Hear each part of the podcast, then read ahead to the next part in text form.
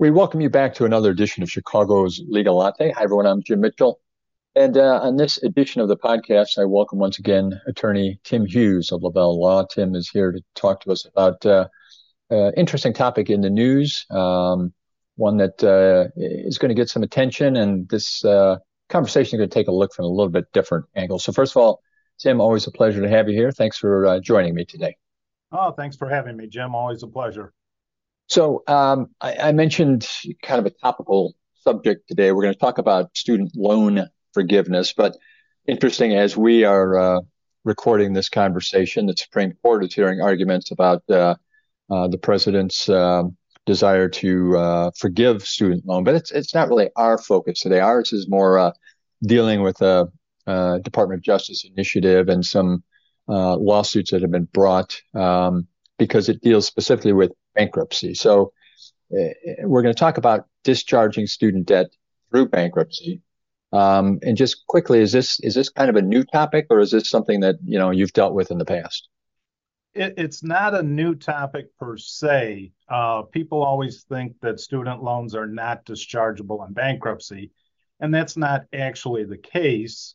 There's a presumption that they're not dischargeable, but the uh, debtor, the the borrower has a uh, very, very difficult uh, uh, road to uh, or hurdles to overcome in overcoming that presumption.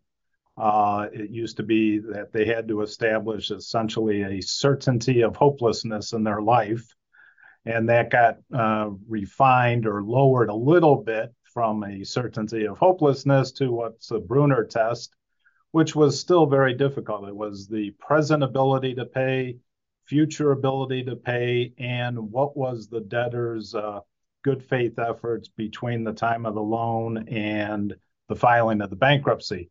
And it's that three part test that back in November of 2022, uh, the DOJ said we need a little more uniformity and maybe not have such draconian uh, view on the um, those three-part tests. So they won't say they lowered the standard, but they got it more uniform uh, okay. with this administration's policies. So it's applicable for cases that are open as of November 17, 2022, and thereafter. Well, um, a couple of things we're going to dive into there. And, having had you on the podcast many times in the past, we know there's different types of bankruptcy, and we'll talk about if this applies to all. But I think what gets lost in many of these conversations is there's also a lot of different types of student loans uh, that can create debt. Um, do you have, or can you share just some of the different types? Because I know there's grants, there's loans, there's private loans. Are they all covered in this? Uh, no, the uh, dischargeability is for government loans issued okay. by the government, not backed by the government, but issued by the government. So if you went through a private lender, they may get uh, backing from the government, but that being a private student loan is not covered by this. Uh, this initiative only covers the actual loans from the government directly, but it still covers a large number, but not the vast majority of cases. And you mentioned the uh, November 22 um, introduction of the three-part test. Uh, is there a, a uh, time frame on you know when these loans originated? Does it go back to any existing loan, or do we know what the coverage might be? Uh, any uh, existing loan is covered. Uh, again, issued by the federal government and uh, it's only able to um, be asserted by a debtor that has their case open. So if somebody received a discharge and their case was closed the day before the initiative, they cannot reopen their case to file this adversary. An adversary is a lawsuit in the bankruptcy to uh, resolve a specific item, and in this case, the dischargeability of a student loan. Now, have you uh, handled cases like this? Uh, have you had uh, filings and is uh, any experience going through this new process? In uh, 30 years, we've uh, only had, excuse me, one before this DOJ announcement. mm-hmm. and uh, that uh, didn't come to a conclusion because of various reasons. Uh, we just recently filed one now on a case that uh, we believe fits the criteria uh, uh, outlined by the DOJ. So I'm hoping to meet with you again on favorable results. Excellent. So let's go into some of the details. You had mentioned the new three-part test. Can you kind of take us through what those steps are now and what it means for you or your client that uh, what steps they'll need to go through? Okay. Uh, the first is almost a gimme. It's present inability to pay. And typically, if somebody's in a bankruptcy, they're having difficulty paying their debts as they come due. So um, that is looked at uh, or is one of the criteria. Mm-hmm. And again, uh, it may take a little more heightened view by DOJ and saying, you know, whether uh, a certain expense is legit or this or that. But that first prong should be somewhat easily made. The second is future ability to pay. Now, future ability to pay just assumes that that present is is not just a photo of today, but it's of the future, and the future is a long, long time ahead. That uh, some of the factors that uh, uh, they'll look at for inability to pay is are the loans well over 10 years? Is the person filing over the age of 65?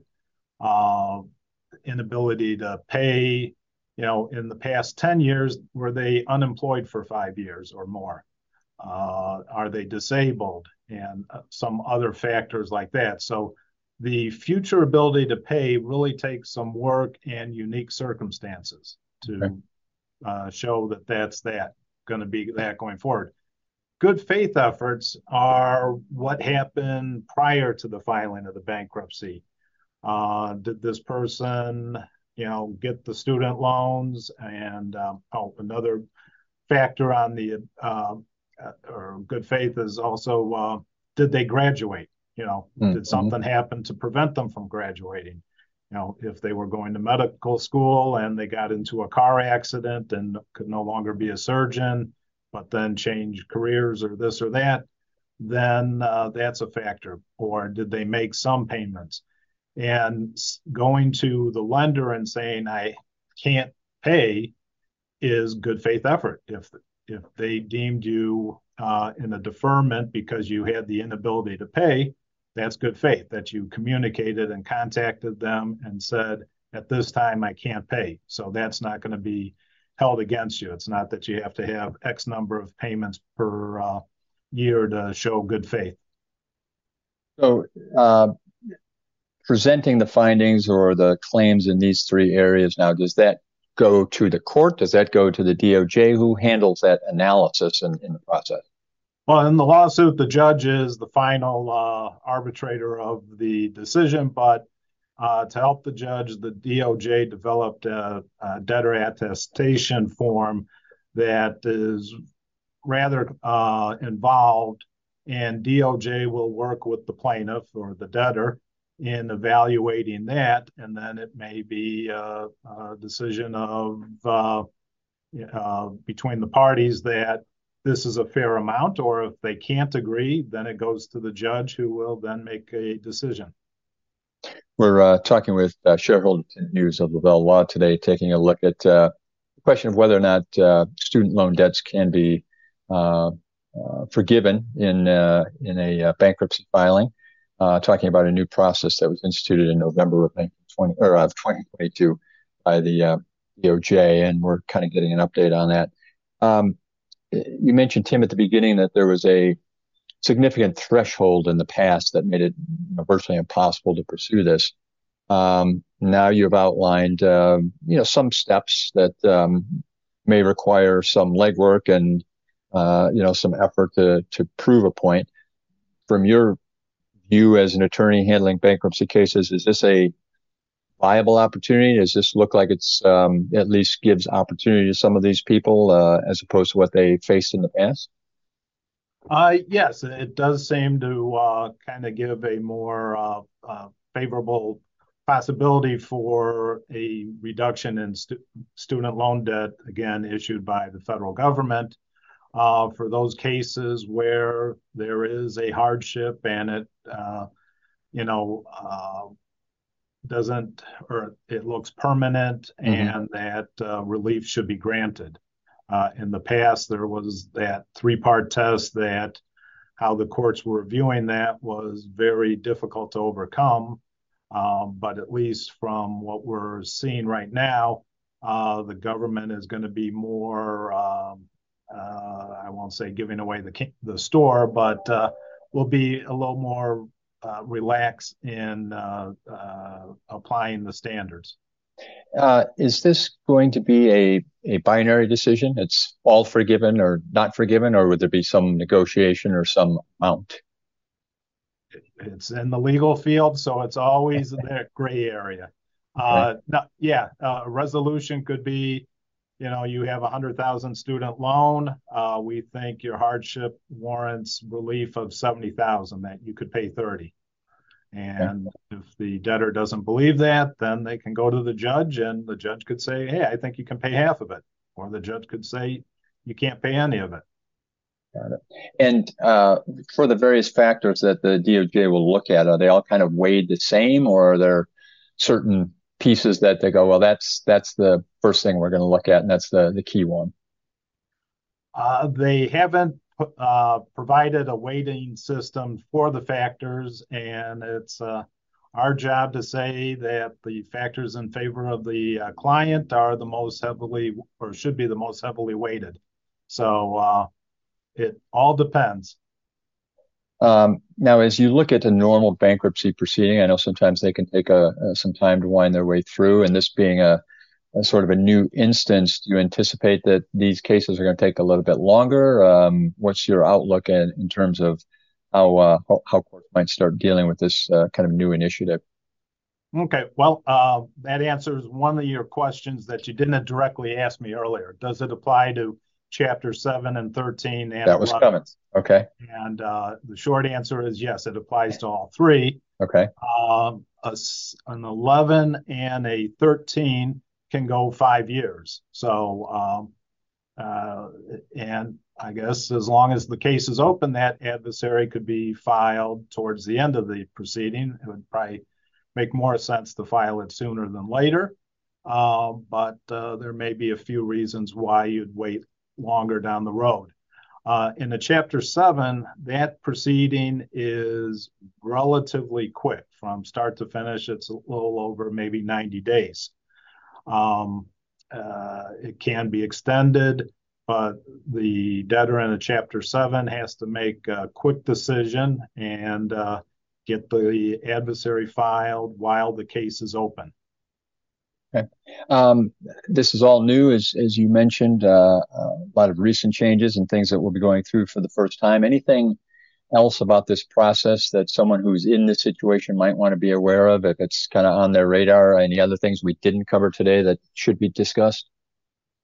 Well, uh, they should kind of look at their student loan history and kind of see what um, progress they made towards uh, resolving it, what steps they took, or if they didn't, why didn't they? And if they come to their bankruptcy attorney, they should be able to say, uh, I've got the student loan directly from the federal government and, you know, explain why they think uh, it's not fair to repay it.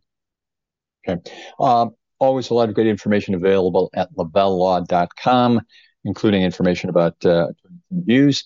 Um, but uh, for people who want to maybe have detailed conversation about this topic, Tim, um, best way to reach you to have have that conversation? Uh, either can call at 847-705-7555 and ask for me or email thughes at lavellelaw.com or go to our website and contact me via that. That's www.lavellelaw.com. Wonderful. Tim Hughes, thanks for joining us. Uh, great conversation today. And as you said, let's uh, get together and talk again once uh, that case gets resolved. We learn a little bit more about it. Sounds good. Thanks, Thanks Sam. Bye.